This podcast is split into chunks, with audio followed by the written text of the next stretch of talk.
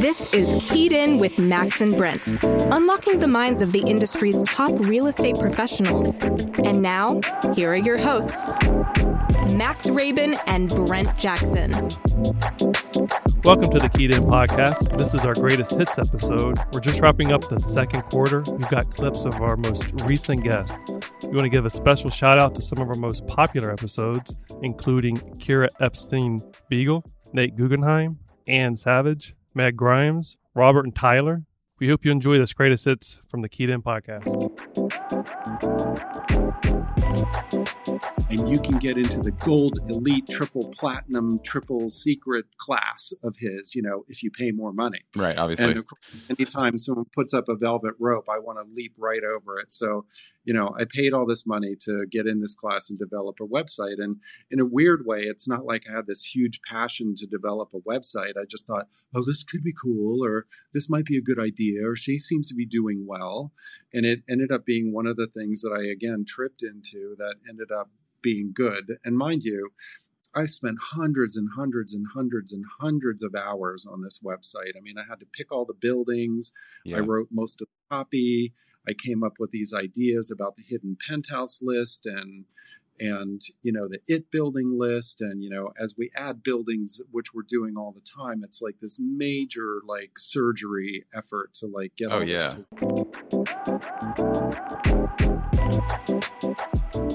The way that my business runs today, I think, is a third. A third of my time is spent just doing my own retail real estate. So you want to buy a house or a condo or do both. Your family circumstances are changing and you need to do something in the market. Great. A third is managing and helping the team. And I'm super proud of all of their efforts and how awesome we all click together, and their individual performances have been incredible, because helping them do better is something that I take a lot of pride in, and seeing the growth that we've been able to achieve collectively is pretty cool. But helping them is probably about a third of the time. And then I think another third, the final third, is the developer business, which kind of keeps the flywheel going to give us new inventory, to give us new product, to give us new opportunities to do open houses.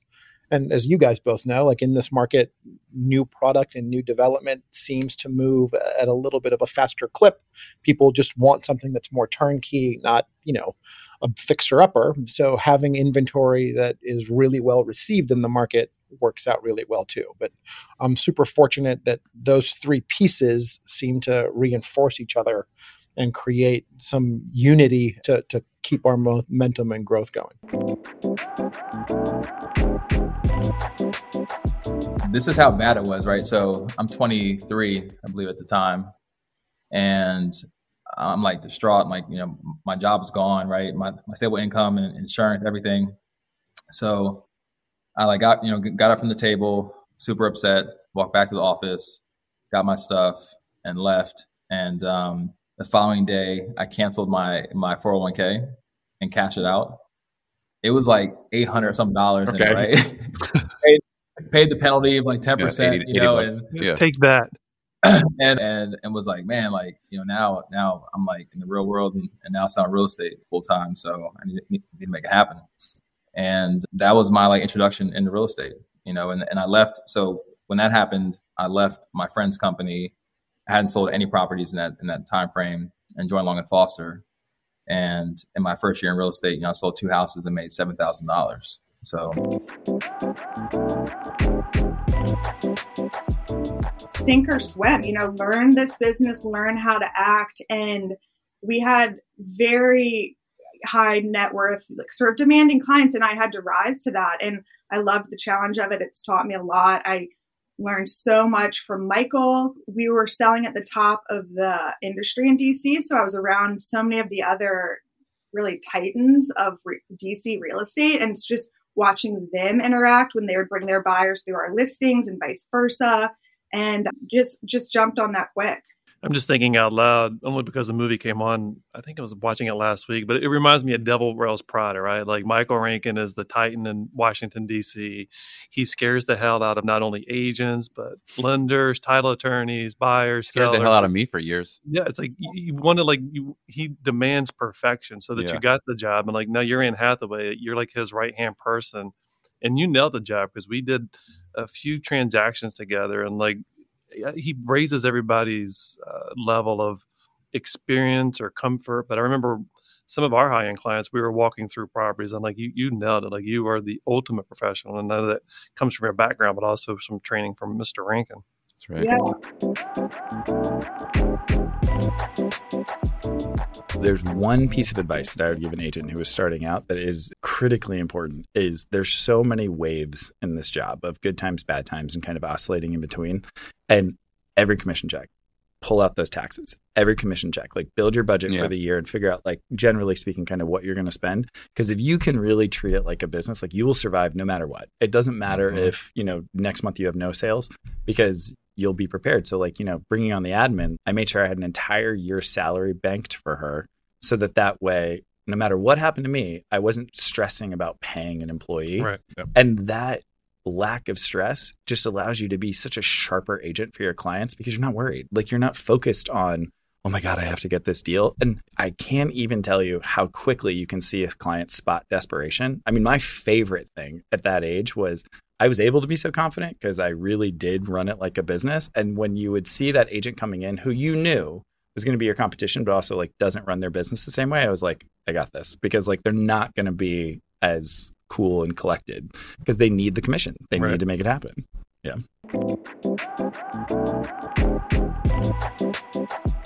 There's been some good developers, as you know, that have left or are leaving the city. And it's part of it's finding the deal, cost, dealing with the city.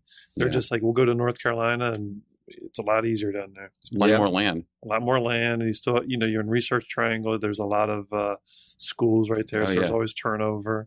Well, there's been that sort of movement too, and the developers have started to speak up and say that it's not a foregone conclusion that developers will want to develop in DC eternally, you know. And I think sometimes the city takes that for granted, and they make it hard between TOPA and then some of these chimney extension rules and the zoning of RF1. Like the rules keep changing. DCRA, are you listening? Yeah.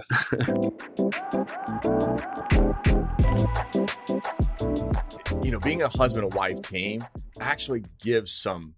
It makes it easier, right? Because we are all on the same page, not only at home in the way that we're raising the children and running the household, but also in business. Because unfortunately, if you've got a 9-to-5 job and you've got other people that are kind of doing the same tasks, you guys might not be on the same page all the time, because there might be some jealousy here and, oh my gosh, that person got this promotion and that raise. Well, that's none of that with us, right? But I know I have to listen and do as she says for the most part, because then home life and business life, it's fantastic. Man. Happy wife, happy life. Absolutely. Right. I think he learned that early on. He just rolls right off his tongue. I can say it. I don't necessarily, you know, practice it. Right. Exactly.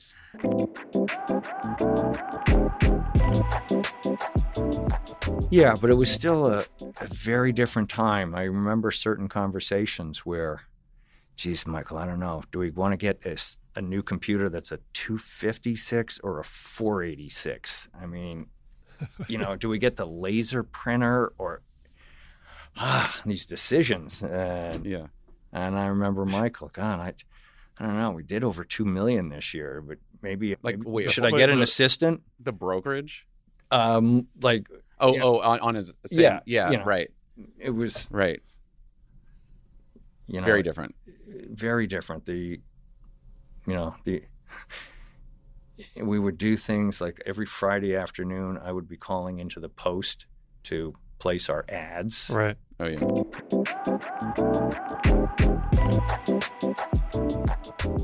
So DCRA is no joke. I mean, we just finished building our house. I've said that many times on here, and it took us. It was almost a year to get through the planning and permitting, and that was also during COVID, where I think you literally had to, you know, beg and plead for someone to answer the phone, because like they just weren't there. There was nobody answered the phones down there in DCRA. I know. So, you know, that started the backlog, and then going all the way through to ordering our materials. It's not fun for these developers. And to your point earlier, and some of the past guests have noted this, it's not fun dealing with DCRA. And then you have a store, some of your neighbors. It's easier to go to like Raleigh, North Carolina, where you have a lot of land and then you can build from the ground up. You have the land, less restrictions, and then it's cheaper to build down there. Yeah. I mean, if you're a developer in the business of developing properties and building, you've got to look where the pastures are greener. And if that, you may have to relearn the lay of the land. Just like I just saw The Music Man in New York. You got to know the territory. Yeah. But I must say that I can completely understand shifting your business model and your business plan to switch locations to not have to deal with some of the other hurdles that you would deal with in development, much less the cost of everything. So, yeah, makes total sense. You know, I think it was great. It was actually great experience to have before coming to the residential resale environment, because as you can imagine, and you guys both know this because you work with developers as well, it instills a level of discipline that I think a lot of people in our profession don't have. Sure. Because, you know, it's one thing when you're dealing with an individual seller and communicating with them, but when you are working for a developer who's got institutional investors and they need reports on spreadsheets every week and they want to log every single call that came into the office and they want detailed reports on the feedback from every lead, that's the kind of responsibility that then I think helps make you a better agent, for sure, in any part of this business. Yeah.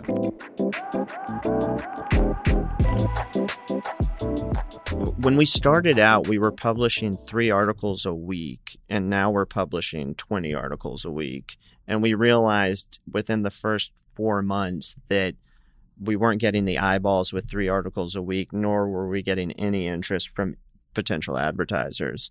So what we started doing is essentially just trying to reach out to as many people as we could in the development world. You know, a lot of cold emails, just introducing ourselves and saying, here's what we want to do. And I can't remember the first major scoop that we got, but our first advertiser was, and mind you, this is in 2008 when, you know, we launched in July 2008. The bottom fell out in September 2008. Right. And then we didn't have an advertiser for another 3 months after that, but City Vista Condos at 5th and K, the developer from that low needed to sell like, I don't know, like 80 units or something. And so they were like, let's just take a flyer on this. And I can't remember. I think it was the Mayhood company who was selling them. So they reached out to us and we started doing, you know, kind of banner ads for them. And then that just begat another and another and another. And then that was kind of... And then you also have to think, where do I want to be? Right? So when I was sitting on the floor, this is maybe TMI, but like my mom had just died and I'm sitting on the floor of this 1-2-bedroom apartment in Gaithersburg and I didn't have 2 pennies to rub together. Right. But I was just saying, Mom, please, can I please have a nanny? I mean, who was I to ask for a nanny? I didn't even have a job. I didn't have 2 pennies to rub together.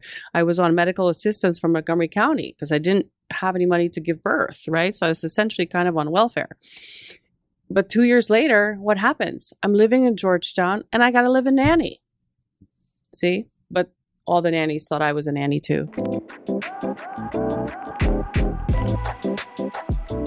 You want people to think they're your friends, and they are my friends. I don't mean it like that, but you know, they're like, oh, you should use Kira. She's a great friend of ours. We hang out and whatever. And then it's kind of this normal process versus, you know, trying to find an agent. I'm always surprised. Once, I think it's like 3 times last year, people found me on the internet. And I'm like, I don't even know how you found me. You know, they Googled something and they found something, but it's rare. And so I think that's where, you know, I like to just, like our wedding, we invited a bunch of our friends, but they happened to also be clients. When we had babies, like parties for them, we invite them. You know, we have a pool, so we just like invite people over to swim, you know, but it's just, it's normal. We hang out, but they're our friends. They're not, like, yeah, occasionally it'll be a client and then they become a friend. Right. But there are people, you know, I go to people's, I think showing up is like one of the biggest things. Absolutely. Any party you get invited to, you go. And, you know, someone once called it mandatory fun. Yeah. You know, the party will be fun, but like, it's probably not what you planned on doing that day because it's not, it's their housewarming party or their baby, whatever. And I go. And you go for half an hour, but you show up. I think in the sequence of time, we started out with nothing. Then it went to spreadsheets. Then it went to, we started to learn about software. There's lots of software out there in real estate. And we started to do tons of research. And we found a lot of good tools. We found lots of things that were really helpful for tracking, helpful for reporting, for communicating. And we put all this stuff together. And that was probably 2-3 years into the business. We started to do that. And it started to work. And it was a good solution. But then a couple things happened. Number one, it like very quickly got really expensive. We almost didn't even notice it till we started to look at the bills, and we were like into the multiple thousands of dollars per month with all these tools. And then on top of that, I remember this might have been one of like the initial things that got us on the path that we ultimately went on, which was we were presenting at an event on our business, not on software or anything, just on our business. And we were showing some slides. And afterwards, a couple of people came up to us and said, like, what was that thing you were showing? Like, what was that report? What, like, how do I get that? And they're like, can you build this for us? Can we buy this from you? Right. And we didn't have a way really to give it to them because it was just like 8 different software products that we integrated. And the only way we could do it was to charge maybe either spend a ton of time for nothing or charge a one-time fee to build it for them, which would take a long time. It was like totally not any way we could deliver this in a reasonable way. So we thought, number one, it has to be sort of on one system. And number two, it has to be something that doesn't require building again for one person. Mm-hmm. We ended up realizing if we were going to give this to other people, which it seemed like a lot of people were asking for it, we needed to come up with something that we needed deliverability, like fast and easy deliverability. So we did that, but we've only had that now for the last 3 years or so. So you developed your own platform. Yes. Is that the platform you developed with Salesforce? Yes. So nice. Correct. Yeah. Mm-hmm. Yeah, but the problem also is people love houses. I mean, so when Ann and I go to like a bar or to like a cocktail party or, you know, whatever, people are always like, you know, in DC especially, like, what do you do? Yeah. And we don't tell them we're a real estate agent. Can't do that. You know, anymore. A lot of agents will go to places and like try to like network and be like, I'm going to get a client. Yeah, definitely want to tell them, right? We do the opposite. We're no, like, I don't want to hear about your bathroom renovation. No, that's exactly. You tell people, they're like, oh, what do you do? And you're like, I'm a real estate agent. They're like, oh my God, I just renovated my kitchen. Here, look at these pictures. How's the market? What do you think about this, that, and the other? Oh yeah, wow. We went to a cocktail party the other day and the person, this guy who came up to us happened to know we were real estate agents because the person hosting the party was another real estate agent, introduced us as her colleagues. Okay. So the guy turns to us and goes, how's the market? And we're like, we just said, which one? And he was like, what do you mean? And I was like, what market? He's like, well, the market. And I was like the house market in Iowa or like the condo market in Anacostia? It's an easy question to ask. It's a really difficult question to answer. And people get a lot of their information from the newspaper or from other cocktail stories. And not every single situation is different. Everyone is different. So you can't. And people want to know about themselves. They don't want to know about everything. And that's what makes it so difficult. When they want like the tweet answer, you know, it's like, market's great. Like you should sell your house. So we have a whole story we tell other people. Yeah. We have a whole other career. Yeah. We're in the firewood business. We sell firewood specifically to restaurants and hotels. Mm-hmm. Certain kind of firewoods, particularly for for pizza ovens. Yeah. Okay. Kindling is a specialty of ours. Yeah. Dry age, no pesticides. It extends too to things like when you're traveling. I love Airbnb, right? All day long, you go travel, you stay there. Oh, yeah. But for Tim, if he walked into an Airbnb, if the studio was an Airbnb, he would see maybe a light bulb that wasn't working. He'd see things. So he likes a nice hotel, right? So it's just funny how your job really influences then. We love to travel. So, you know, that part of our life. Yeah. You walk into an Airbnb, you're like, this is just another property management nightmare. Yeah. I'm like, oh, look, a welcome letter. Oh, yeah, that, you know, oh, look, you know, and I'm kind of going, no. If you're just flipping through the podcast and you just started at this point, we're talking about TikTok and how to make more effective TikToks. Lizzo. And let me say that there is no like hard written rule. It's they're constantly modifying the algorithm and what works. The key is though consistency in posting. Yes. Because they want you to be on the app. Right. And they want everyone else to be on their app. So the more you do it and use their tools, the more likely you are to get that big hit. And I follow a few of the, like, I guess they're TikTok influencers that talk about how to get your TikToks going viral. And so I think that they have, they've said, like, post it and then close because I heard that one, they want, like, TikTok wants you to come back, and continue checking. So I don't know. Maybe. But it sometimes works. I come back and I'm like, oh, that was 1,000 views. Yeah. It is nice, though, when you close it, come back, and you've got a bunch of notifications. Right. That's a dopamine hit that we always love. For sure. I've been working with this buyer, and we've looked at this house in Old Town Alexandria a few times. Old Town Alexandria is a super popular market. The house has been on the market for $1.4 million for 30 days in a location that should move just fine if it's priced appropriately. And at first, she wanted to do a home sale contingency for the place she currently owns, and this was like over a month ago, and I was like, no way, just forget about it. That's like a waste of time. But now the time has passed. And the agent's calling me saying, what's up with your buyer? Right. I said, we can put anything we want on paper right now. Let's put it to the test, because this is the opportunity to do something like that for that particular listing. Right. That didn't exist a month and a half ago, really. So, Jordan, we trusted you in DC with our client. What's going on here? His wife just sent me the address of their home that they just closed on last week. Why? What is going on here? You said to us that nobody was, we put in the LLC, we did everything you said. And I'm like, my name's on the deal. Other agents know that I was showing homes to your client. And they're the ones that probably reported this. I don't have any proof of that because the reporter in Washingtonian is not going to tell me that. So for me to say, you know what, Max, double-side the deal. Put in there for Real Trends that you did a buyer representation for this deal. And you also represented the seller. I don't want my name anywhere near this. Mm-hmm.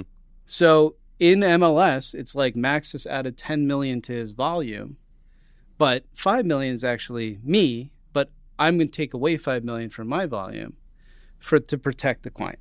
Yeah.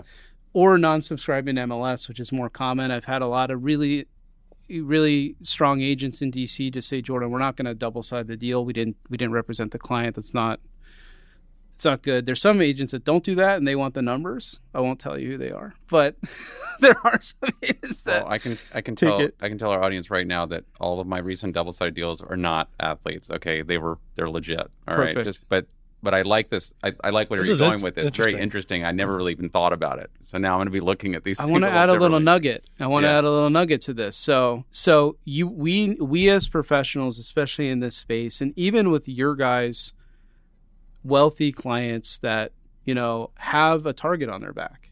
Like not just athletes nobody's knocking on the door to get autographs. This is DC. I mean, let's get serious. A lot of people just don't care. They don't care that their neighbor plays for the Wizards. They don't even know who it is.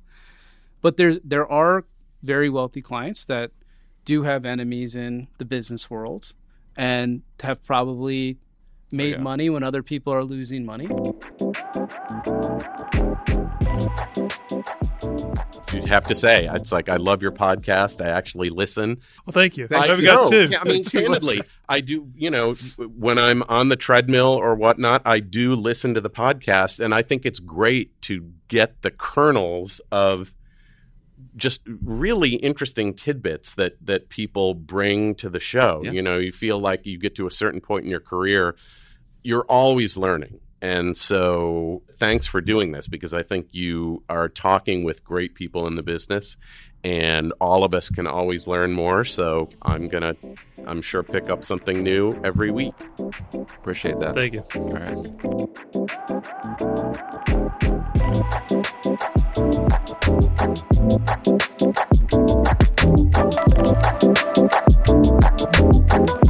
Thanks for you're listening to Keyed In with your hosts, Max and Brent, unlocking the minds of the industry's top real estate professionals. For more information on selling your home, find us online at keyedinpodcast.com. Remember to subscribe to Keyed In on Apple Podcasts or wherever you like to listen to podcasts. Follow us on Instagram at Keyed In Podcast, at Rabin Max, and at Brent E. Jackson. And follow Max on TikTok at MaxwellRabin_properties.